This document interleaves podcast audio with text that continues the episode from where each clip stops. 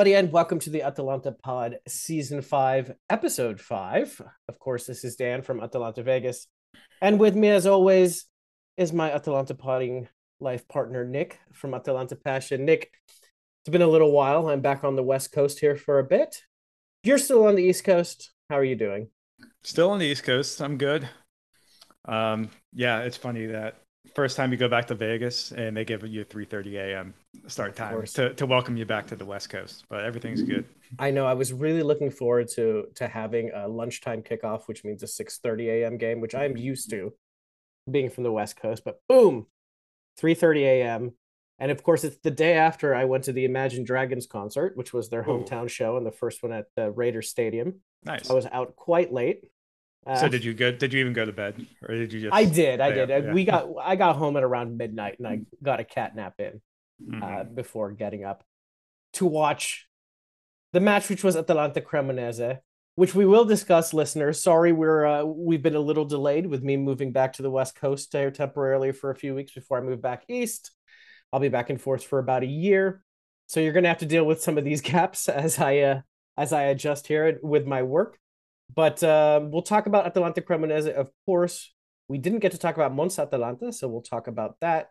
Four points out of a possible six against the two cellar dwellers, which is maybe not unexpected, but slightly disappointing as we could yeah. have had sole first place uh, still. But as it stands, we are tied in first place with both Napoli and Milan, I believe and uh, we will preview the big match. I think this is probably going to be one of our biggest matches so far of this season against Roma, because let's face it, Nick, people have said it. Atalanta's up top, but uh, you know they're kind of you know ragging on us for not playing any uh, good teams uh, other than Milan, maybe Torino. Torino, you can't, you can, you can never, yeah, you can never knock off or count out Torino, or or you can never count out Torino and Hellas Verona. I yep. think so. Heck, what are you gonna do? But not, you know, I, yeah. yeah. I can see where people are coming from though. Uh, when they say, "Oh, we don't really don't know what this Atalanta is," and let's let's be honest yeah, here, we definitely. don't even know. We don't even know what this new look Atalanta is capable of.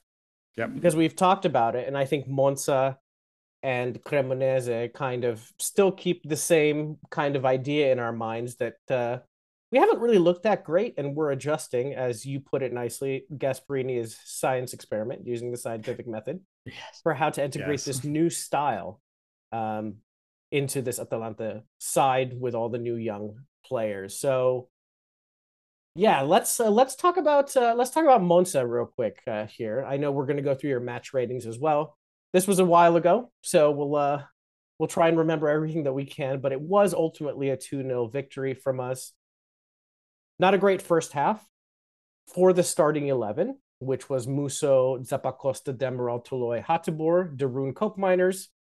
We got Ederson, Malinovskyi, Lookman, and starting was Rasmus Højlund, of course, because Duván got injured in the previous match. So his debut, Nick four at the back yeah. with two actual real wingbacks for the first time, I think, for a starting 11 that we've seen. So really working fullbacks as opposed to three center backs and like, you know, kind kind of deal. What were your thoughts when you saw this lineup? I was surprised because I think for my preview in the Cremonese game is like whatever I, I predict Gasperini's going to do, he does the opposite. So I thought I thought they were going to do back three in this one, and of course he goes out with the back four, which is against what's it when they switch against Verona. That's what we all wanted to really see what what they could potentially do under under that sort of setup. So mm-hmm. it was a pleasant surprise, honestly. Yeah. I think the personnel that comprise that back four, maybe not so much with with Hans Hans getting the start on the right, but ultimately it's it's not the the worst thing in the world because everything worked out pretty well in the end. Yeah, I was pleasantly surprised to to see the back four as well. I felt like I called a couple of things in this match, Nick. I felt like I called that that Gasperini has to start Zappacosta and Hateboer. He doesn't know how not to. Um, of course, and this is against Monza. We all knew that Rasmus Højlund was probably going to get his debut, and he was going to. I said he was going to get a goal, and I also said Lookman was going to get a goal, and that was. We'll just say Lookman did get a goal, okay? Yeah, because yeah. because that was a. It was an own goal, yes, but uh, so I I called a couple of things on here. I feel pretty proud uh, about it. I think both of us felt like we would win this match, but it wouldn't be easy. And if the first 90 seconds was any indication for what the rest of the match was going to look like, Musso had to be the best player on the pitch. Good performance from mm-hmm. Juan Musso in that in that first half, but not a great performance from the rest of the squad. Definitely. It's like wow, like even within 30 seconds, it's here's old faithful Atalanta who loves giving up goals within 45 seconds of matches and Musso to the rescue again. Um, but yeah, you're right. That first half was it was oddly it was really strange one way traffic. Yeah, which I guess was ultimately the game plan because it, it stayed that way a little in the second half with Monza having more possession, but their possession was much much more dangerous in the first half than it was in the second half when our feet got a little bit wet and we were able to sort out what's going on. Yeah, and I, it, one of those things where you called it, you know, Monza is probably going to possess the ball more. They're a pretty pretty possession based team. Um, just saw that their their coach finally got fired. By the way. Oh, did did he? I didn't. Yeah. So he's got a he's got a new replacement. I don't know who his name is, but he said that he uh, likes to emulate Gasperini and Juric. So okay. who, maybe we have another another Padawan uh, for Gasperini's uh, to Gasperini's Yoda here. Right. So um, interesting. That'll, that'll be because that that's a that's a pretty big change from their heavy possession dominance all of a sudden being like a high press and high press. Is maybe if they're going more into Torino mold, ugly kind of team, but yeah, hey, we'll see. I, I feel like Rafael Pal- Rafael Palladino. I do not know that name. Yeah, Rafael Palladino. That's right. And for all the players that we talked about in the previous pod about Monza, we actually didn't talk about Stefano Sensi, who was one of the players yeah. who who had a, a, good shot in the very beginning of the match that probably brought out the best save from Juan Musso. I mean, really, really a stacked you know team of journeymen slash potentials that never mm-hmm. quite made it in Serie yep. A. So I don't know. I guess uh, Palladino has definitely a good a good group to work with. I think going forward, and uh, you know, I think we all kind of predicted that maybe they'd probably go down, but uh, who mm-hmm. knows? Never know. With a Gasperini Juric style setup, it probably fits well uh, for this club. It's a good it's a good way to to stay relevant, even if you can't maybe exceed expectations with it. I think you can. Um, it, it can help you, like what Genoa did last year. I think it's a good way. Like Genoa was way too far behind to not be relegated at that point, but if Monza did this early enough, where they can probably they might be able to help themselves with survival with a, a system like this.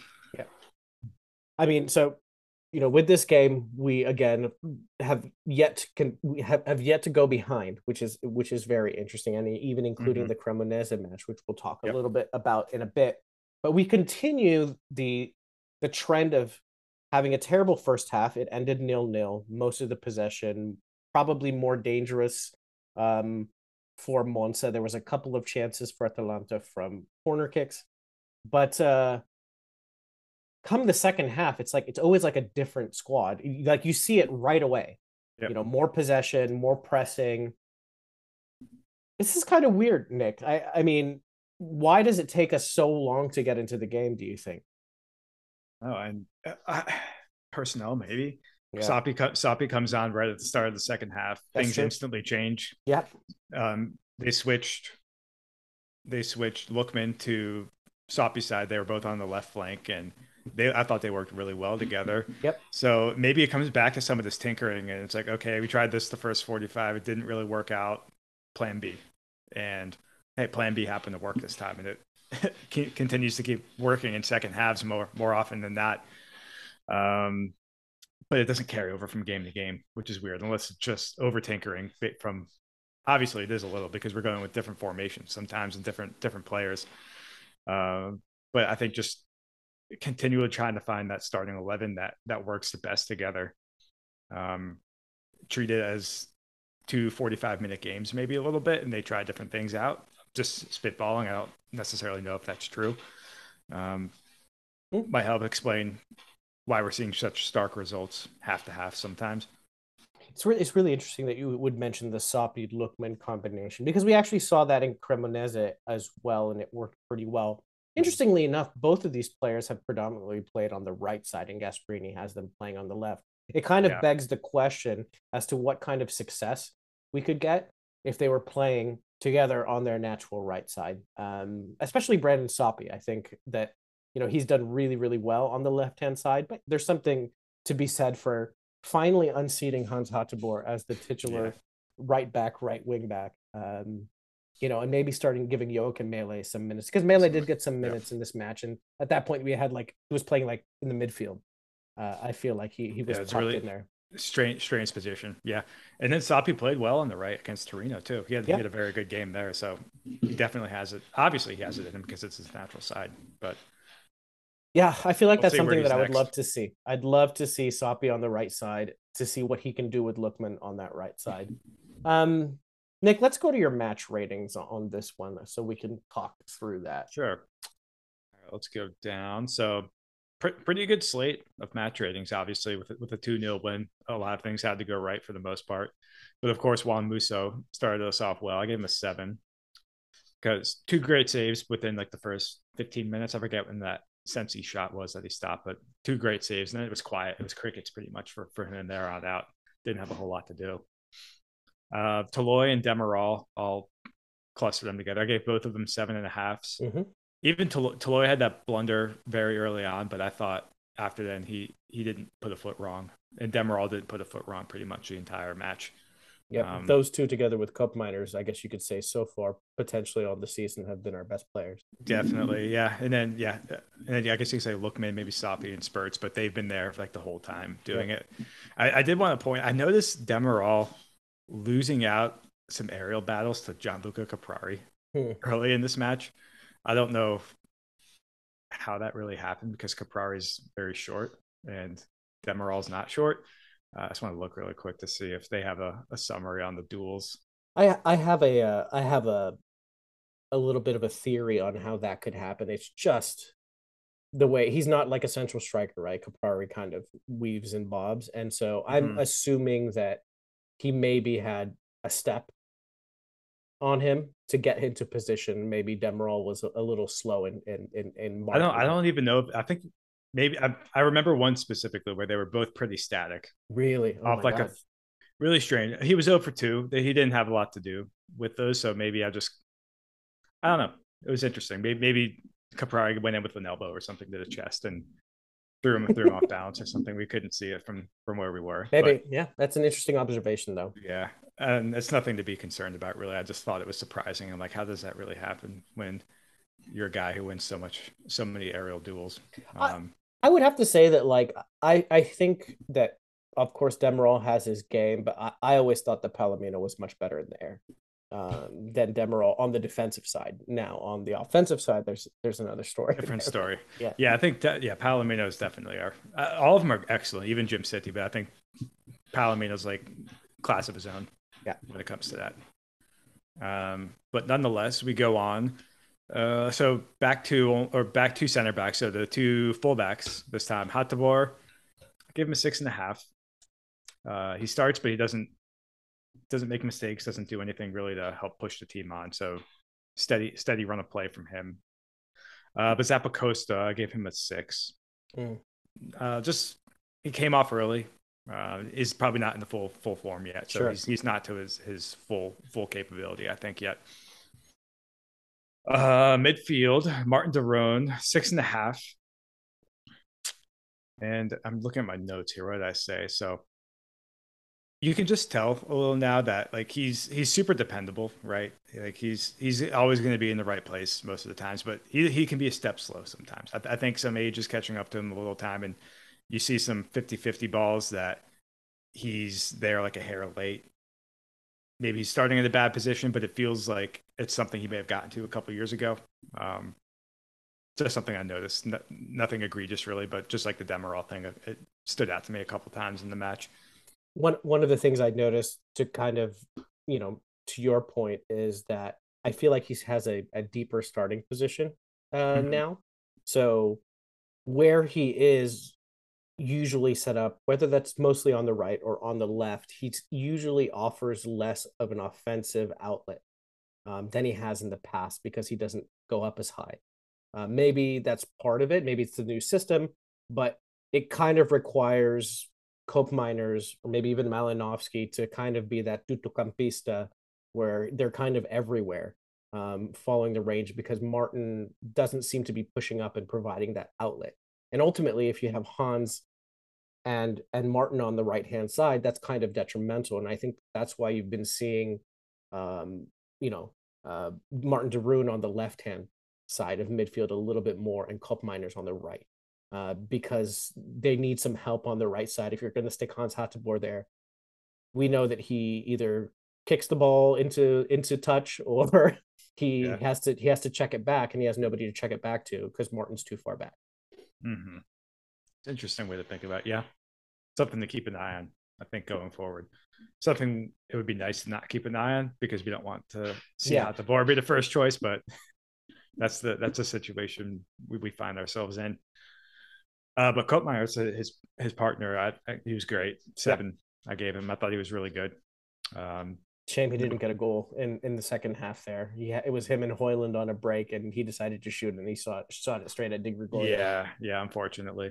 Um, but great going forward. He's been really good when he's oh. kind of gotten unleashed now. Yeah, uh, much better in the second halves as well. I think maybe yeah. that's part of it. He's kind of a slow starter, but he seems to get mm-hmm. going in the second half. Yep, D- diesel engine, except mm-hmm. he's not slow like a diesel engine. Um, and the other guy is not slow. Ederson gave him a seven. Um, man, that turn he had to oh. set up that second goal, and then he just he took off like a jackrabbit. Uh, great, great acceleration speed and perfect ball that helped set up the own goal. But I thought he was he was night again much better in the second half, and mm-hmm. you can say that for the whole team, obviously at this point. But still, he's still trying to find his place a little bit, I think, and where he best fits. And I don't really know where the best place for him is, but it's good to see that he has versatility to play on the right, play on the left, play further back centrally. He's he's plug and play a lot of the time. Um, and then Malinovskyi, uh, again, common theme here. I gave him a seven. He played deeper back. He started that play off, mm-hmm. man. That was nice. Like I, I, counted from when the ball left his foot to Højlund putting in the net. Net it took seven seconds for that play to Beautiful. go from start to finish. And I, I, like when he's further back, man. I I really do. Um, and the first time you ever mentioned it when they played Real Madrid and they they lost in the Champions League, when he was further back, just pinging balls through is it's like heck, there's really something here. But he obviously doesn't play there all the time. But really good things happen when he's able yep. to see the whole field. I think for both Ederson and Malinovskyi, but maybe more so for Ederson, um, both of them benefit from four in the back because it allows another spot in the in the midfield. And I think it provides Ederson and Malinovskyi a little bit more freedom to roam, drop back, go forward. Um, between the, them and and and Tim Koopmeiners, there is a lot of interchanging and a lot of freedom. And I think that maybe it, I won't call it creativity, um, but it, it's it's flexibility and maybe surprise um, that you can get because it's tough to mark those guys if they drop further back and they all they all have they all have these skills to be able to go forward and drop back those three specifically. So you know when we talk about cremonese of course ederson not in the starting lineup and we go three at the back i feel like in order to get Malinovskyi, ederson and Koopmeiners on the pitch at the same time we need that 4-2-3-1 setup definitely yeah unless you're going to have both Ederson and Koopmeiners be central midfielders, yep. and I, I, don't think that probably uses their skill set in the best way. Yep. So we'll see. Which is why I think the back four is really interesting and maybe a valid way to go forward. Yep. Um, but one guy that definitely does well in the back four as well. Probably can continue doing well in the back three. Ademola Lookman, seven mm-hmm. and a half. Great, great cross to set up Højlund. And basically he had the second goal. That was that was all, basically all in on him. But uh, really good work on on the left side, and he he can make something out of nothing sometimes, which is which is really nice to see. Yeah, I like him. I I, hmm. You know, Jeremy Boga got injured.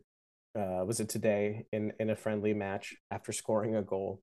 I don't know what's going on with Jeremy Boga. Um, you know, but yeah, it's tough. You know, with Ademola Lookman playing like this, where's Gasperini going to put Boga in? Exactly. Yep. Uh, but at least we still have Lookman doing well, and and he's really good, I think, in defense as well, help, helping mm-hmm. with his contribution, press, and everything, which yeah. Boga is isn't the best at. No. Um, Højlund, Rasmus Højlund, mm. starting debut goal, right? So beautiful. Uh, it was a great. It's It's like, do, do you see Zapata scoring a goal like that? I don't know. That's like the first thought. Maybe two years Okay. ago. Yeah, Maybe two to three years ago. Definitely Uh-huh. never Lucho. yeah, The only other person Yeah. who could really score a goal like that would be like Mario Pasalic. right.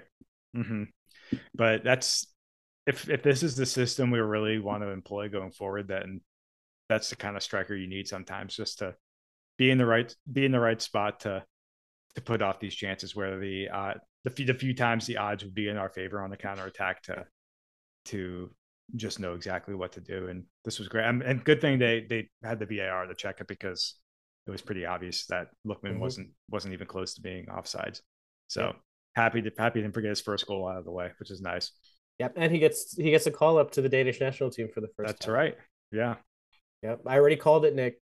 Outside of the foot from Mele Mæhle to, to Højlund volley, and uh, it, it it might not happen on, on this weekend, but uh, I can assure you that it will happen on the international break if he gets Let's- to play. Or Oh, let's save it. Let's save it for the World Cup. That'd be even better. I put I put when I was in Vegas, I put I, think I put twenty bucks to, on Denmark to win it Yeah. all. So Oh, that would That'd be, be so nice. great. be nice for them to do that for me. Um, That, as an aside, I know we're not done, but like World Cup, like who are you actually pulling for? Like you know, like Colombia's out, Italy's out. uh, Yeah, for Uh, me, I'll go for the states. I'll, I'll You go, for the I'll, states. I'll go red, white, and blue. I want to see them do well, I, especially I, with England in the group. Yeah, you definitely have to see them go through. I- I definitely want to see them do well. I'm American after all, but like, I I'm drawn to the the countries that have multiple Atalanta players. So so the Netherlands and Denmark. Denmark. I feel like are the two countries that I, I'm kind of looking at, um, you know, to to, to support because I, I want to see our boys do good. That's uh yeah, and I think Denmark will ultimately be the team I root the hardest for. That's that's not the U.S. Yeah. Just I, for- I, think I work for a Swedish alone. company. I, I'm not allowed to root for Denmark, You're but not, yeah. uh, you know, Did Sweden did. Sweden make it to the No, no. no? So you have some uh, Scandinavian camaraderie. camaraderie. You can you can go with that. yeah, maybe the Dutch then. Koopmeiners and De Roon. Maybe Yeah. Maybe Hateboer. Is that it? That's all we have Dutch wise now. Yep. Yeah. We'll see. Yeah, I'll be. I'm excited though for it, even though it's in a really odd time, but it'll be good. So would you rate uh, Rasmus? I give him seven. Yeah. Yeah. Yeah, I mean, you really, really can't complain. Uh, he definitely showed some different, something different in Cremonese, which I was excited about as well. But Right. um, he's exciting. Like I said, like last week, I think that he is the the signing that I'm kind of most excited about because Mhm. he's a center forward that we've never really had. The Yep. mold, you know, that we're, I think we're looking for. I think he's a modern center forward. Yep, Definitely. 19 years old, you can't be old school, right? Can't be old school, and you really don't know what you are yet. So there's a lot to a lot to to grow on with him. He definitely has everything, all the tools that he needs to succeed. Definitely. All right, subs. Um, so the subs we used all five, right? Or we used four, maybe Five. five. Yeah, Boga barely played, right? Okay. Uh, but Soppy seven and a half came game change when he came on, moved to the left with Lookman. Um, was part of that nice nice interchange with Malinovskyi and help get the ball forward. But yeah, he's good. He miskicks the ball a lot. I noticed so. I Mm, don't know if you noticed, like he's winding up and he like yes. he like toes it or like it goes off his foot weird, which is really strange. But maybe just r- randomness and like a few few small amount of kicks, but just something that popped up in my mind. Uh, Pasalic six and a half. He came up for Højlund, I think, right? Mhm. And I think he basically was there to just hold the ball and make sure that Monza doesn't get forward with it. And I thought he did a really good job with that. Uh, Scalvini six and a half. Maybe could have given him a seven, but he got that yellow card, uh, which he didn't need to do. Like the the ball was already lost by Monza at the time he decided to clip. It was a Colpani, I forget who it was, but uh, he he was up and down the pitch. He he almost forced Di Gregorio into an error and got the goal off Yep. it. But I, I think Scalvini midfield project is, is still still in session. I think we probably continue to see that if he if he's able to get a minute on the pitch. Uh, Mæhle six. He, he was barely on 10, 10, 15 minutes maybe. Um, and then Boga I didn't give a rating to with the minimal minutes he played. Jeremy Boga. Jeremy Boga, 24 million, but we'll see. We can hold that hope. I, I really feel like there's a couple players, like I said, that that do much better with the four at the back, whereas guys like Boga and and even Mario Pasalic, maybe because they Mario has been in that kind of attacking midfield role, especially on the right hand side. He's not really a striker. He, you know, he sometimes for Croatia plays in a 4-3-3, you know, in attack or in the midfield. Mm-hmm. But I think that he does better in that 3-4-2-1 setup. Uh, I think Jeremy Boga is probably better suited to that as well. So it's really interesting to see. You know, obviously we want all our players to play well in whatever system that we have, but I think we, there might be a little bit of a, I don't know, maybe in Gasperini's mind, if he's playing three at the back, these are his guys, and if he's playing four at the back, these are his guys. I don't know. Maybe, maybe. But we always accused him. We always accused him of not having a plan B. So here's That's plan true. B for you. Yep, exactly. And we see it within the game now, as opposed to uh, after a match where things don't go well. So he's adjustments on the fly are always welcome. Mm-hmm. Uh, man of the match for me, Lookman. I think I think he deserved it. It was it was close because everyone played well. Uh, Toloi, Demiral, even Soppy, you could have given a shout to. I think on all of this, maybe Musso, but I thought Lookman was um creaming the crop for me. Yeah, I, I would have given it to Rasmus Højlund just because he got a he got a goal. He got he got goal. his goal. But Can't yeah, I, I agree. Lookman Lookman, we'll we'll call it a goal and an assist. Mm. Um, in that match has to be Adam Lookman or two assists. We can even say, yeah, yeah, yeah right, exactly. I, I do want to make a note about Andrea Colpani though, because he's he's been an interesting player from Monza. He's an Atalanta youth. That boy has some square shoulders. Let me tell you, it's almost like if he hasn't stopped growing yet, he could start looking like Josip Ilicic. Yeah. Um, but he had that great move from the right hand side, cut in, and he shot yep. you know at the near post that was just wide. Um, Andrea Colpani, he looks great. So yeah. I don't know if he's at Atalanta levels, but uh, he's young and he, you know, is he still on our books, Nick? I do not know. Hmm. Um, let me check Transfermarkt really quick. He's 23. Um, but I think there's Andrea Colpani. He is $2.4 million valuation, hmm. which doesn't mean a whole lot, I guess. They you purchase them outright. Yeah, they they purchased them outright, okay. and no, no fee given, so we don't we don't know how much it is yet. Okay. But, yeah, interesting. It happened already. And of course, you know, on on the other side, we also had you know Pessina, who didn't have a bad game. Um, he no. he was he definitely wasn't terrible. Probably one of the better ones in the in the midfield.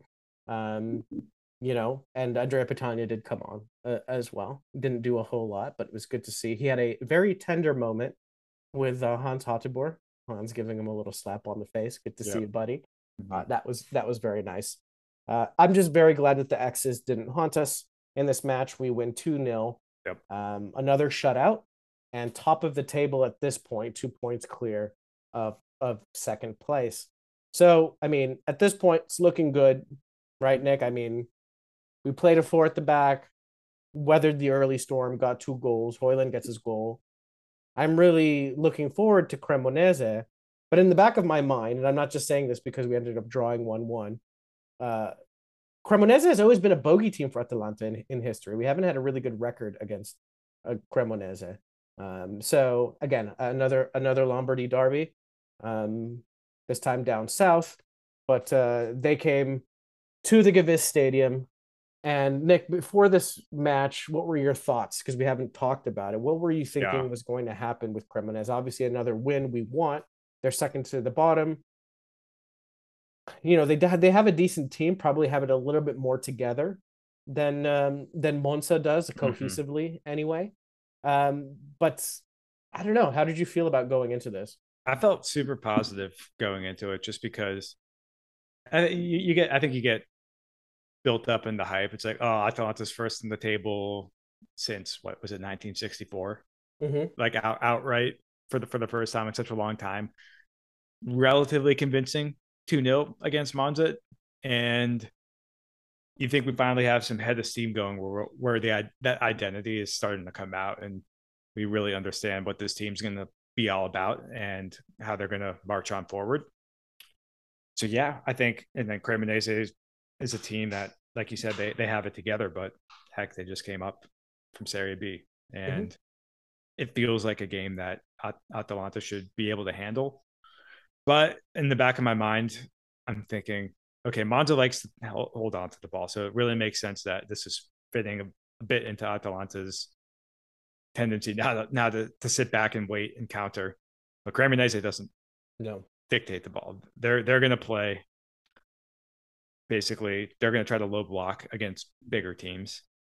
And what happens when there's two teams that are trying to do the same thing, and one team has to be the aggressor in some sort of way. And I think we got the answer a little bit in this match. And of course, we'll talk about it. And I think it, it's a good learning lesson to go figure out what we got to do um, in these types of matches because we got to get the three points from them. We can't just, we just can't wait and, and hope for something to break. Yeah. Like it de- did. Definitely two points dropping is not good. There's something that in a, in a close race like we have right now, I know it's, it's only six matches in to the mm-hmm. season, but still we always look back and we regret some of these points dropped, which we've been really happy that we haven't been doing um, this season. But you know, basically, you know, the writing was on the wall for us when you go up against a team with a guy named Charles Pickel. Come on, that's right. That's got to be one of the better names, Charlie Pickel. Um, but uh, Charles course... Dylan Pickle. I hope. oh, very good, Nick. Very good. I like that. But of course, we're all jazzed about the 4 2 3 1 and what does Gasperini do with his starting yeah. lineup? Go to 3 4 2 1, mm-hmm. which means, of course, Juan Musso is in there, but Caleb Okoli comes in with Demiral and Toloi. Okoli on the right, Dem- uh, Toloi on the left. And of course, he has to start Hans Hateboer. How could you not start Hans Hateboer? Yeah. De Roon and Koopmeiners in the pivot. Brandon Soppy uh, at least gets to start in this match on the left hand side. Lookman and Malinovskyi supporting Lucho, who's back from mm-hmm. injury and he missed that Monza match. Nick, when you saw this lineup after four two three one, got to be a little disappointing to see to see the yeah, two one. Definitely. In full disclosure, I was I was up at five thirty. Dog woke me up, and I'm like all pumped. I'm like, okay, I'm gonna I'll be I'm ready to go when 6:30 when this match starts and I fall asleep at 6:15. Wake up wake up at seven and I start watching at minute 40. So I had no idea what I was getting into when I turned the TV on. And I'm like, mm-hmm. uh, zero zero. I see Okoli on the field. I see a back three. I'm like, uh, I'm not, I'm not excited. Yeah. I see Hateboer and I'm like, things were probably super ugly in the first 40 minutes. And I didn't, I wasn't even bothered to go back and rewatch it because didn't want to put myself through that. Yeah, no, they but, weren't great. Uh, yeah. It was a very typical uh, uh, first half for Atalanta. wasn't terrible, but definitely um, Cremonese got some chances. Um, Dessers in particular was looking pretty dangerous, as was uh, Okereke. Uh, but you know, it, it, it didn't look.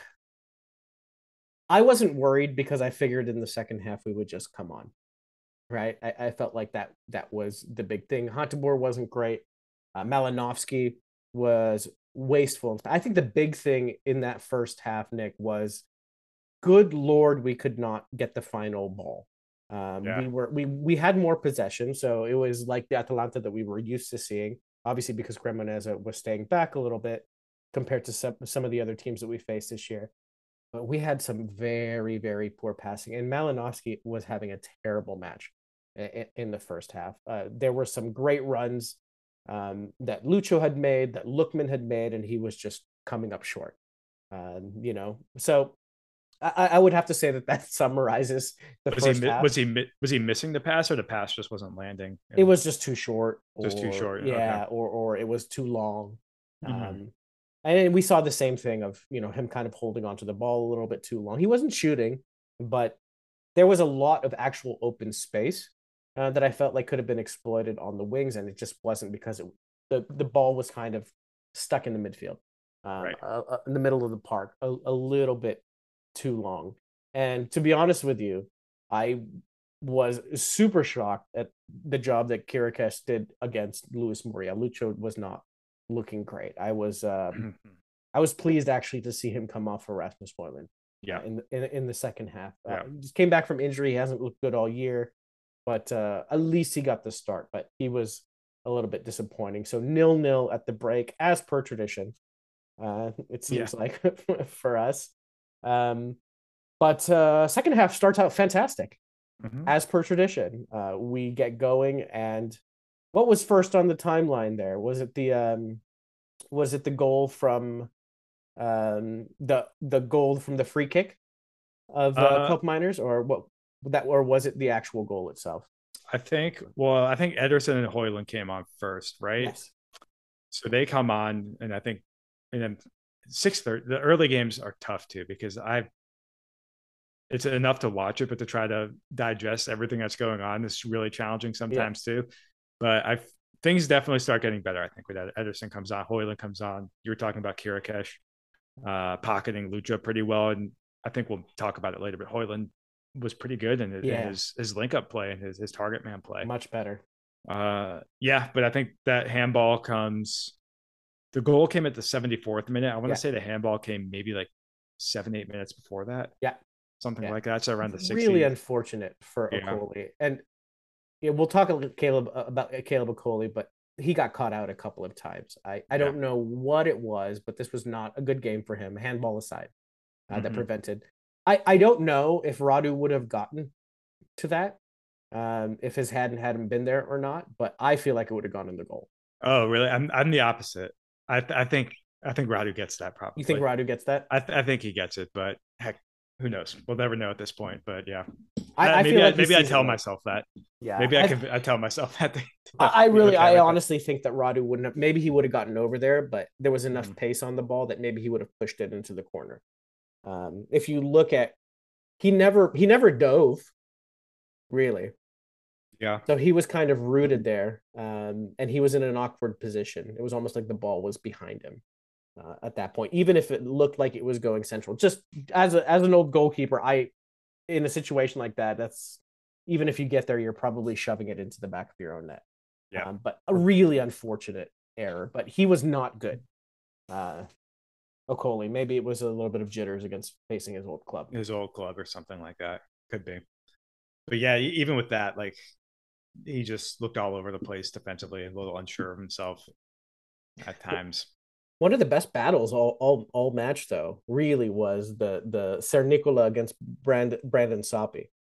That that was Yeah. a great battle on the right of the right of uh, Cremonese on the left of Atalanta. That was fantastic. And Soppy Soppy had some. You basically had to chop chop him down. They Mhm. really had to chop him down to, to stop him. He was really getting his motor running. He looked really Yeah. really good. Yeah. Um, Ademola Lookman didn't look as good for me in in, in this match. Yeah, definitely. Did he start off on the right hand side and move to the left Yes. later? Or, or Yeah, did him him yeah. and him and and Malinovskyi kind of flip flopped and everything? flip flopped a, a, a little bit back at back and forth. Yeah. Um, but Koopmeiners taking those free kicks um, looked fantastic. Uh, he Mm-hmm. this was his most tuttocampista, I think, match of the season. Yeah. Um, going everywhere, but you know he he drills that that beautiful uh, free kick, a very similar position that he had would have scored on if Okoli hadn't um hadn't touched it with his hand. And uh, Demiral gets his head on it, potentially bounces off of Toloi's uh, back. Always back. I'm actually surprised they didn't Yeah. switch. I, I I was pretty convinced it is back, but heck, regardless, we get Yeah, we get but- the goal. So But Demiral really celebrates hard. Uh, it's a big deal. One 0 Nick, I think. I think this is it. This is it. this is what we too. do. Yep. And shit. yeah, What happened on that goal? four minutes later, right? It, it took no time. It was there. There. It was the first convincing offensive display they put on in the second half, and everything just falls to pieces. They can't clear it right, Mhm. and they're just. I don't know. Like they, everyone just felt like they were sitting too far back. Yep. And at the end of the day, it was. Well, I think at the end of the day, you could you can confirm or deny it with your your goalkeeping knowledge more, but Russo spilling that ball Yeah. when because at the like they they they they forced a shot from outside the box that was easy to stop. Mm-hmm. Musso corrals that. They kick it and say, crisis averted. We'll go mm-hmm. try to score a second or, yep. or, play better defense than we did for that string of play. And then everything just falls to pieces when he boots it. And Okoli keeps him on side too. I don't know if you can really blame Okoli for that, yeah. just with how fast everything was going. Uh, but the fact that it's Okoli makes it stick out in your mind a little bit more. But I, I don't know. I, I, wrote in my article. I wonder where the sun is located early on mm. at, at, at noon in Bergamo. And yeah, I mean, Gollini Gollini would have worn a hat if it, it was bad. he would have worn we his cap with Juan. Yeah, Juan's wonder, got good hair. If, I don't know if Musso's a um, he was a brown eye guy or a blue eye guy. Because if that was me, I would be dying with, without a, without sunglasses on or something at that time. But I feel like he has brown eyes. But that, that's but that's, a, that's just a, me. That's a safe guess, right? More yeah, often. I think it's a safe guess. He has brown eyes. Yeah, he yeah. does have brown eyes. Uh-huh. But uh, you know, so then you, Valeri scores. I it's I think it's 100% Musso's fault. To be honest with you, look, here's the deal. Mm-hmm. There's a reason why we were first. Even trying to to play through all these changes, new personnel, new system. It's because our defense didn't make mistakes that that led to goals for the other teams. Yep. They, they just didn't. And Juan Musso made a mistake. Look, we we we still have the best defensive record in the league after six match days, which is insane. Crazy. Um, you know, mm-hmm. we're we're what? How many goals do we have? Nine. Nine, Nine to three. Yeah. Nine and mm-hmm. three. So you know, we definitely don't have the most goals scored. We're probably still in the in the top eight or top seven when it comes to to goals scored in the league. But we're gonna we get scored on, we have a chance of of not winning. Uh, mm-hmm. Uh, with this new look Atalanta side, this isn't yep. the Atalanta side of old that can concede three and still win. Exactly. So uh, it was bound to happen, Nick. It just sucks that it was against Cremonese, uh, and it sucks because you know the previous day, all the other teams almost drop points. We're talking mm-hmm. about Napoli. You're talking about um, who was the other one that had to wait till the Inter. last second? Inter. Yeah. So it was a shame that they didn't drop points. They all got three points. Lazio ended up getting uh, three points convincingly. Milan got three points. So Juve dropped points, but, yeah. but Roma as well.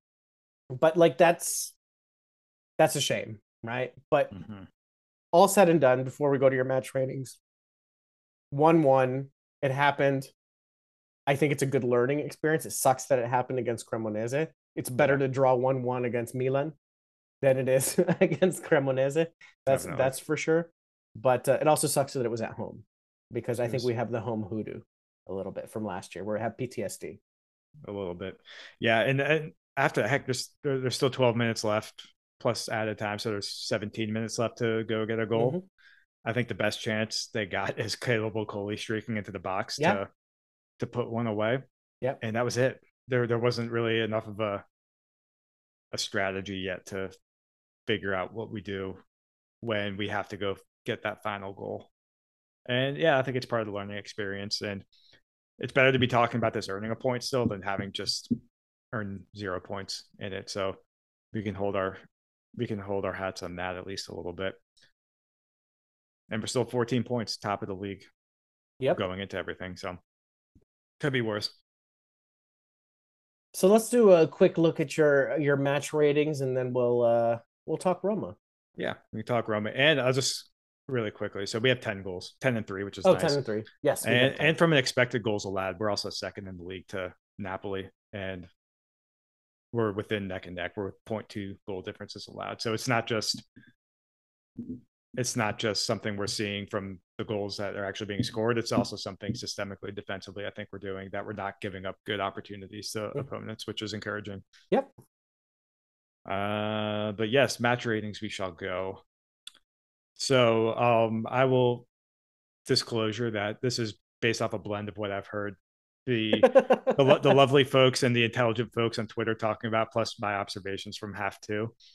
Uh, but it's not pretty for the first start. Juan Musso, obviously, five. Maybe you could even go four and a half, right? Because he didn't really have much else to do, and it's a, it's that one costly error that causes uh, the goal to go in. Okoli, I gave him a five as well. He's just I don't know, just something something about him sometimes it's it, he's young. Like I, I think we're we're still learning how to iron things out. Maybe he's better in the back four. Because if you remember when we went back four with him and Demiral against Hellas Verona, Hellas Verona was mounting much more dangerous attacks than anything we saw in the Cremonese match. But he was mm-hmm. great. He was great in that match. I think part um, of it too is is that when he has the ball, maybe because in the back three he carries the ball a little bit more. Uh, mm-hmm. He got he gets caught in possession. He does. Yeah, yeah. that one like he has a heavy one too heavy a touch, and yep. then he's like deer in the headlights and doesn't know what to do. And of course, everyone else is out of position by that point to to react in an appropriate way. Yep.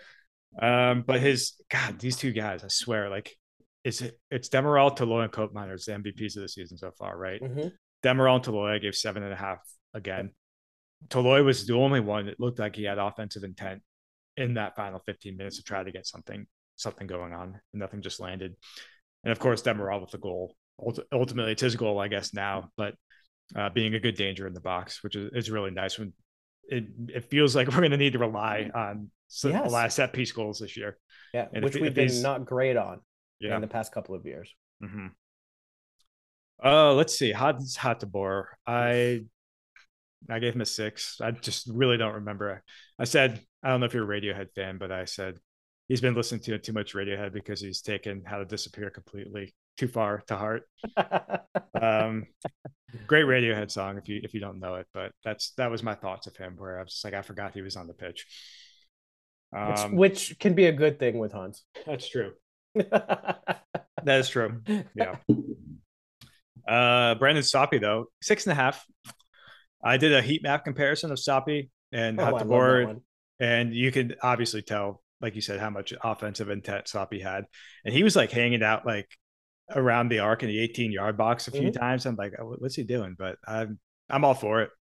And obviously, there's probably different duties they have that Soppy go get forward, Hateboer stay back, but it's just night and day, just where they were located, playing basically parallel or um um the same position more or less. I uh, I, I, I, have to say I ha- I expect that kind of imbalance between the fullbacks and a four back setup, mm-hmm. but I don't expect that in a three back setup. yeah, yeah, definitely. Uh, let's see who's next. Koopmeiner, seven and a half. Almost had his goal, but his free kick, his free kicks have been great, and he he was just super strong in the middle, going forward, helping out the back. It's been great ever since uh, the Milan match, where it was his probably his biggest dud of the year. But he's been awesome since then. I have a question, Nick. I, I thought about something. So mm-hmm. I think at this point, Malinovskyi is off the pitch, and that's why that's why um, Koopmeiners is taking the free kicks. Yes. Um, in a probably, probably, in in a yeah. position like that, like it, ordinarily, it's it's it's Malinovskyi, and ordinarily from a position like that, Malinovskyi is shooting. Right. I, I, I will say though, this one um was very close to the touch line. This one was further back. Mm, yeah. Where the goal actually went in. Maybe Malinovskyi tries from there, but I think this is one where he probably tries to to whip it in still. My question is this whipping in a ball, whether it's shooting or just getting it into a dangerous position, mm-hmm. it almost feels like Malinovskyi's balls are almost too difficult to to head in. Yeah. Right. They come up with so much pace. Um, you know, it, it's hard for for the attackers to to get ahead onto it, regardless if he puts it into a dangerous position.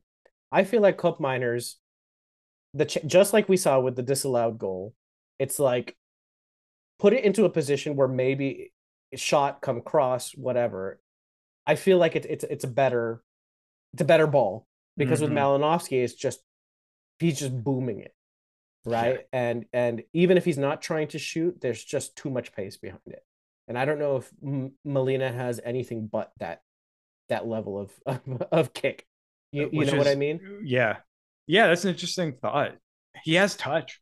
he, he he can put touch on the ball when it's not a free kick, but I think it's definitely true. I've never seen him not try to murder the ball on a free kick. we love that about yeah. him, right? Because it's exciting. But if he's going for goal, I'll by all means, I, I would rather have him. I think than Koopmeiner still, but, but for an NFL, like a quarterback who throws a catchable ball rather yeah. than like a, a, gunslinger with great arm strength who like yeah.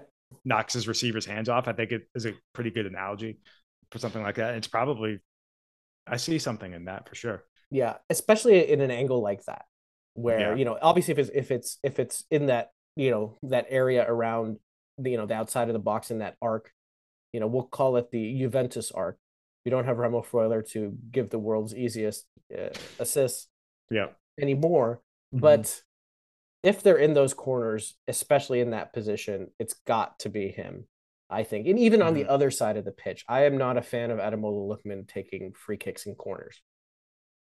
Yeah. I, I don't understand why he's doing No. that. Mhm. So, anyway, that's just my thoughts. Yeah, I would like to see Koopmeiners with with more free because he takes corners. Yeah. When maybe when they're not in the pitch at the same time, I'm not sure, but he he It can put a like decent corner ball. I feel like he's fourth on the pecking order, though. I feel like it's Malinovskyi, Lookman, Lucho, and then Koopmeiners. miners after that, Yeah. maybe. Yeah, something to keep an eye on. I think going forward. But his free kicks are great today. Yes, Almost almost had two almost had two goal contributions off him. Basically, Yep. Um, who's next? De Roon, six and a half. Mhm. Um, I would I would really want to just like I was watching, I was watching um, Barcelona, Bayern on Tuesday. Just um, I was just watching Busquets for a couple minutes here and there, and just watching what he does. And it's like when you're watching a game, it's really hard to figure out what's going on in the midfield if you're not just focusing solely on what's happening on the midfield. I would love to find 90 minutes where I'll, I can just rewatch a game and maybe just watch Koopmeiners and De Roon and Mhm. watch nothing else, just to see what what they can do because it feels like we short we we've talked about this before, right? Where we feel like you can shortchange these guys, especially when we're giving a rating because you're not really watching what they're doing because your eyes are so focused on where the ball is and not all the work that goes into getting the ball there or preventing what's going to happen next when the ball moves elsewhere with their movement and stuff like that. Um, I don't know, just something I thought of when I was giving this rating because I'm like, I don't really remember have have much to offer with what De Roon did. But Yeah, I think one of the things too with with De Roon is, you know, we've talked about it with with Freuler. You know, De Roon kind of stayed back when when Remo went forward a little Mhm. bit, but I think Koopmeiners most certainly is um going forward way more than than Remo ever did. So, so Yeah. I think kind of what we talked about of him starting further back, you're going to see less of Martin, especially if you're watching the ball. Mhm. Um, so I think to me, the easiest way to to judge Martin de Roon is look who he's marking and see what their and see what that contribution to the match is. Yeah, Right? that's a good way to think about it. how it. many yellow cards did he get? You know, we'll see. but I, I think that I think that's the best way to judge Martin de Roon right now because Koopmeiners has much more range than Remo did, and so it's not even a double. It's almost like not a double pivot anymore. You have you you have it, it's like you have a a bobber and a sinker. You know, Mhm. Martin is the bobber. He just kind of sits on the surface there, kind of cleaning up, and and it's the penetration comes from Koopmeiners. So Yeah. it's a little bit of a different feel. Yeah, definitely. Yeah, a good way to think about it for sure. Uh, who's next? I'll I'll get through these a little quicker now. Um, Lookman, I gave a six. Yep. Not the best day. Nope. And after I obviously didn't figure out what happened the first 40 minutes, I gave Malinovskyi a six and a half. I probably should grade him lower than that based off what we were talking about earlier. Um, Muriel, I gave a five and a half. Hasn't scored yet. It's crazy after six matches for him, but that's where we are. He apparently threw his jersey off after the after he came off, and Gasperini had some choice words for, for Mm. him with the press conference. Mhm. Uh, but what are you gonna do? Here we go. Yeah, Ederson, I gave a six. Maybe we could have bumped him up a little because I think I think when he came on, the match did did favor and Atalanta's favor a little bit more. Uh, but Højlund six and a half didn't really have any scoring opportunities, but like we talked about, I think his his hold up play was a bit better. Much better. Was was able to body up Chiriches pretty well. He, Um, he had that one. I don't know if he was up against Chiriches or not, but into the corner, and he really just he followed the ball, like he chased down the ball, got in front of the defender, yeah, and yeah, held onto the ball, and really just held onto it, and you know won a free kick. It was Yeah. uh, Yeah. really really nice. Got a was, this the, was the applause. free kick that led to the goal? I think so. I think so. Was it? I think that was that. There we go. Maybe we should bump him up to the seven then. With Do that. it. Why not? Yeah, why not? These are so official. We can't we can't change it after the fact. and, and then Pasalic, Mæhle, and Zortea, I didn't even give ratings to because they played um five minutes. Maybe I could have given a rating to Pasalic, but I didn't recall what he did really. So no rating. Um man of the match could have gone a couple ways. I think again, I gave it to Toloi this time. I thought he was excellent at the back and very with his industrious back. going forward He was excellent with his back. and with his back as well. Apparently, the, the league doesn't see it that way and denied him the goal. But uh, I thought great performance from him and Demiral at the back and Koopmeiners as well. But toss up between those three, I think. Yeah, it was a shame that it was uh it, it, it, it the result came as it was, but lot of still things to be excited about. I'm definitely less excited about three four two one than I am a four two three one. So in looking forward to Roma on Sunday, Nick Roma has a a Europa League match on Thursday. Yeah. Right. Again, Right. one of those things that you know we have an advantage to not have Europe. Uh, as much as, of course, we'd love to have Europe. You know, it's good for us that we get a whole week. Uh, you would think, you know, um, to prepare for this match. Roma comes in in fifth place, just one point behind us. Yep. Four wins, one draw, one loss, but uh, not not very convincing in their matches. You know, um, scored eight, conceded six, only a plus two goals difference. Uh, I Plus- think, I think that this this game is is winnable, Nick. Definitely. And they're in Rome, right? Yeah. Um, Yeah.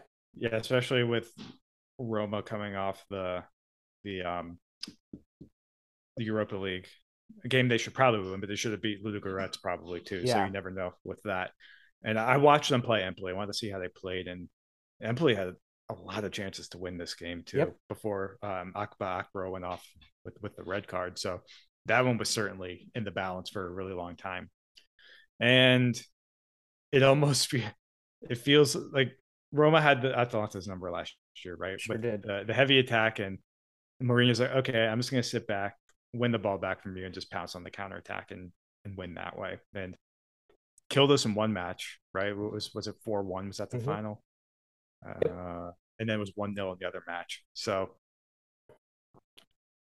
and this is going to be a game where two teams basically try the same style against Yeah. each other again, probably almost like what we saw with Cremonese, uh, but a higher quality opponent definitely than Cremonese, and it'll be interesting to see how it plays out. I really don't, really don't have a great read on it. Roma's held possession for forty-seven percent this season, so they definitely are being a little less assertive on the ball. Uh, yeah, Mm. Salernitana, Cremonese had more two. Mourinho season two. You're going to see that. yeah. Cremonese had more possession than Roma when they played each other in the second match week. Um, so yeah, it's it's it's really weird. They'll go three four three. Obviously, we, might go three four three too, but I'd I'd rather not. Yeah. what do you Um, What do you want to see? Who do you want to see starting eleven against the Roma? definitely it's got to be a back four, right? So so. Toloi Demiral for sure. Not not a game I want to put Okoli in. It, this is a this is a pretty very important points up for grabs the Is Tammy season. Abraham injured? he did he get did he get did he set get sent off with a knock in the in the match against Empoli because sure. he was because he played that a whole match I think yeah he Belotti came in at 81st minute for him uh, I don't think he's injured Okay. Just um but yeah back for for for speed were you thinking do you want a faster guy in just to No, I'm just thinking. I'm just thinking about like maybe, you know, I, it it doesn't matter. You put you put Demiral on him. That's Yeah. all. Yeah. Um, and then Soppy, Soppy. Le- I, I like I like Soppy on the left. Honestly, I, I, I want to see if there's a little more there with him and Lookman on that left side, and then give me Zortea. I really want to see what Mm. Zortea can do on the right. I think he's in the better position to to not mess up as bad as Okoli might be if you're worried about a young guy in a game like this. So I want to see them. I want to see Derona Koopmeiners, and then I want to see Malinovskyi in the middle, maybe a little further back, uh, but part of that attacking um, quartet a little bit. Ederson, Lookman, and then Højlund up front. Yep. That's what I would prefer. Yeah, I, I think that's kind of what I'd like to see. Uh, I even I even feel the same way about uh Zortea. Mhm. I want to see him there. Um, is Zaniolo injured still from his shoulder injury, or is he back? I think so. I think he's still injured. That's a that's a he tears us up. Mhm. So I think that that's a huge loss for them. Any kind of pace. Maybe this is a different Atalanta. I don't know. Maybe I'm still thinking like the old Atalanta. Um, but you know, there's definitely players on Roma that can hurt you. Um, it would be really, really interesting to see Soppy on the right go up against Spinazzola. Mhm. I I have a sneaking suspicion that you're going to see Hans Hateboer up against Leonardo Spinazzola, um, guys who used to play across from each other. Uh, so that would that, that that would be kind of be a cool matchup. Yeah, I think I think in in this match, um, it, it's just going to be what we normally see. I think this is probably the first match where we go behind, um, and I think that we win this though. I think we're going to win two one. Okay. All right.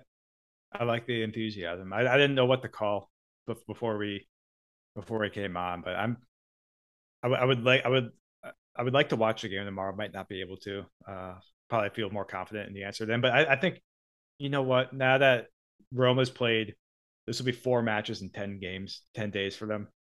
The fatigue might start kicking in early. Yeah, why not? We'll go win. I'll, I'll say two one as well. I think that's I think that's a fair fair score line with everything that Roma has has to, to worry about with their, their really clogged schedule. Yeah, I, I think actually the first half ends one one. Um, I think we have a Mhm. better first half, and maybe Ron, Roma sneaks uh, one by us. I'm going to go with uh, Pellegrini. Uh, No, you know what? No, it'll be a free kick. It'll be it'll be Roger Ibanez. Uh okay. It'll, it'll be Roger Ibanez uh, with a header from a, a free kick, and I think that we go back and Koopmeiners gets uh, a penalty. I think that Okay. Chris Smalling, Chris Smalling uh, fouls um, Rasmus Højlund in in the Mhm. box, and uh, Koopmeiners becomes uh, Penal Miners and uh, gets his gets his Pen miners. Pen Yeah. Miners, Pen Pen Pen Pen- Miners Yeah. and uh it'll be uh one one at the half and then i think that who's gonna score i think we'll get back to back uh goals from from um from Merih Demiral i think Okay. cup, Koopmeiners gets an assist from a free kick from almost the exact same position So we we need we need set pieces to help us out we again. to need set pieces yep yep And Roma's pretty well. Well, well, it'll be interesting to see because Roma got carved apart by Udinese. So we definitely know they are prone. They can.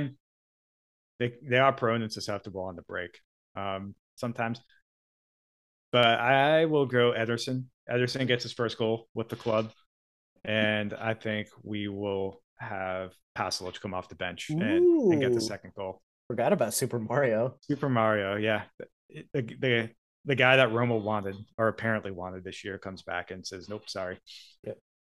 otantoto is uh black and blue through and through Yeah, and I think. Abra- I think I think the score. I think Abraham gets the first goal, i and then think they Abraham does okay they they're able to uh Yeah. settle it down from there. Yep. So we go behind for the first time in the season, but we come back. Mhm. Um, I think we come back right away. Yeah. Koopmeiners with a great penalty. Uh, we'll see. We'll see how it happens. It's fun to predict things, and sometimes they happen. So, or maybe Mæhle comes in outside of the outside of the boot cross to Rasmus Højlund. I'll, I'll, I'll put that. I'll put that in. I'll put that in. Uh, in the coffers to see if maybe that that that that could be a, a definite option uh, as well. Actually, Mæhle starting this match might actually be pretty good. I think. on the left. Yeah. Since yeah, Mæhle on the left, Soppy on the right. Mhm. Um, I, I feel like if that happens, we go three at the back. yeah. But that's just that's just me. But hopefully we go four. Okay. Well, that is Roma. If we win that match, we'll hopefully some of the other teams drop some points. Yeah, Um, Napoli. Well, Napoli and Milan play each other, so Yep. one of those is that, that one of them. Hopefully, both drop points. Yep. in that one. Yeah. So then we can maintain first place after seven match days. Nick, I want to talk about one thing. Let's do it, Can we talk about Udinese for a second? please. Let's do it. I mean, they are just tearing it up. They're in fourth place. 13 points, tied with with Roma. Was that four consecutive wins? Uh, uh, yeah, yeah, that's four consecutive wins. Yep. So I don't know what it is that uh, uh, that Sottil is doing over there, but uh, all of a sudden, you know, even their subs are looking fantastic. Obviously, we know Beto's fantastic. We know Destiny Udogie is fantastic. We know Deulofeu is fantastic. But Arslan is looking like a, a, a freaking, winner. And then who's that that other guy? I think he's like Croatian or Serbian, getting some amazing goals. Some Margic? Some Harzic, yeah. Some, yeah. some Harzic. Yeah. Mm-hmm unbelievable what's going on over there. They, I mean, they're I definitely playing uh, a, a counter attacking style that is super exciting. Yeah. It's because Bram Nuytinck didn't start against Sassuolo. That's why they Fucking Bram. That's why they did so well. It's you know, no, it's because they got rid of the world's most annoying fullback. You know who I'm talking about. The world's not Molina, right? Who... No, no, no, no, no. Mr. Mr. Basketball. Danish Jens Stryger Larsen. Oh, oh Stryger God. Larsen. Oh, oh my I hated God. him. Yeah. I hated that guy. Where is he now? he didn't get called up for Denmark, did he? Oh, I hope not. Oh, uh, he was with his buddy Andreas Cornelius at Trabzonspor. Oh. But but no, he just got there this year. He was yeah, yeah. This is the year he left for Trabzonspor. This is the year he left. Yeah. Yep. Mm-hmm. Yeah. Go figure, right? Stryger Larsen leaves. All of a sudden, Udinese is looking like world beaters. Yeah. Um, I that that team to me is is so exciting. I am I watch like all the Udinese matches. Nice. I'm gonna have to start it. I've only I only saw them play Roma like the last 15, 20 minutes of that match. But so so who do they have? Who do they have? Um, this this will be juicy. They play Inter.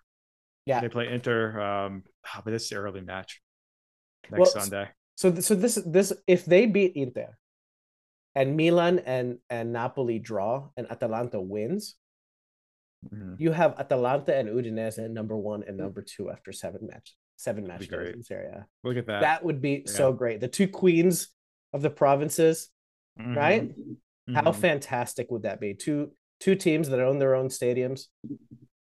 Oh, except the the, the Gewiss is always full and the Dacia looks full because it has different colored seats. Different colored seats to just mask it, mask their attendance.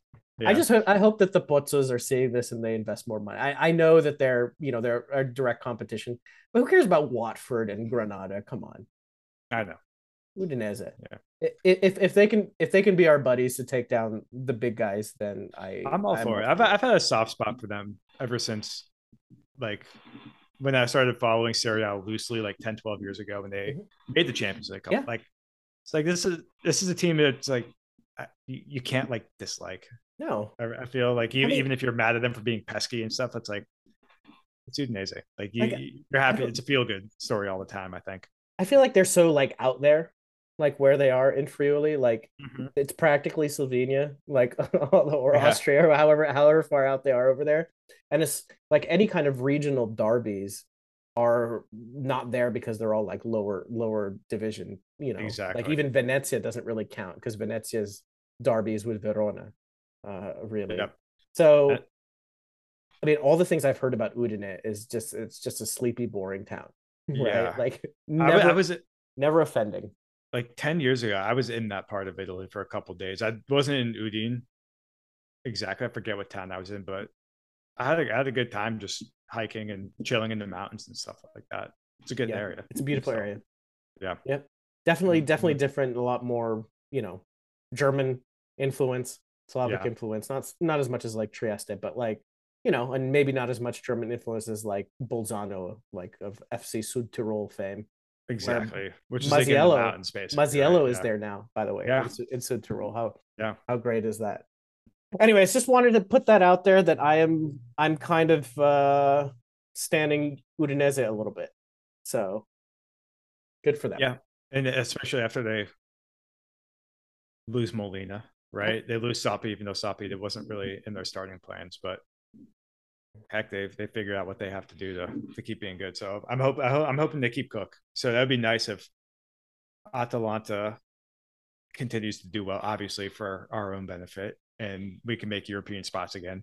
And Udinese does it as well, so we can knock two of the teams out, like Fiorentina, maybe who's off to a bad start, and it'd be great if Juve just keeps falling, falling. They they finish eighth somehow, which would be beautiful. But I don't see that happening. But it would be great. Well, to quote Walt Disney, if you can dream it, it can happen. It can happen.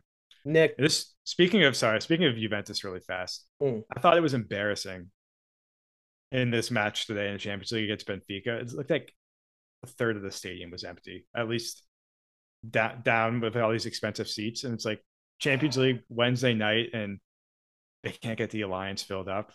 It's probably their own fault for like setting ticket prices so high, but that's that's a little sad to see that people can't get in the seats for the for those matches. yeah. well, I don't know. there's another black and white taken over. So good for them. Yeah. Mhm. All right, Nick. I think that does it for today's podcast for this week. Um, let everybody know where they can find you, where they can read your good stuff. at AtalantaPassione.com. Um, maybe Serie A Analyst Pod. Who knows? I like. I'm putting that one on hiatus and until things get a little more clear. But yep, match articles, etc., still up and up and going. So go check it out. Of course, you can follow me at Atalanta underscore Vegas. You can follow the pod at Atalanta Pod. Listeners, I am in the process of changing our podcast server, so hopefully you'll get to see more episodes coming. Nothing should change for you guys, but hopefully, hopefully that issue with only seeing a few of the latest episodes um, is going to be resolved. So uh, little tech issues there, but uh, hopefully you'll get to see more of the library uh, of the Atalanta Pod, and you can enjoy that. But until next week, Forza Atalanta sempre. Ciao, tifosi. Shout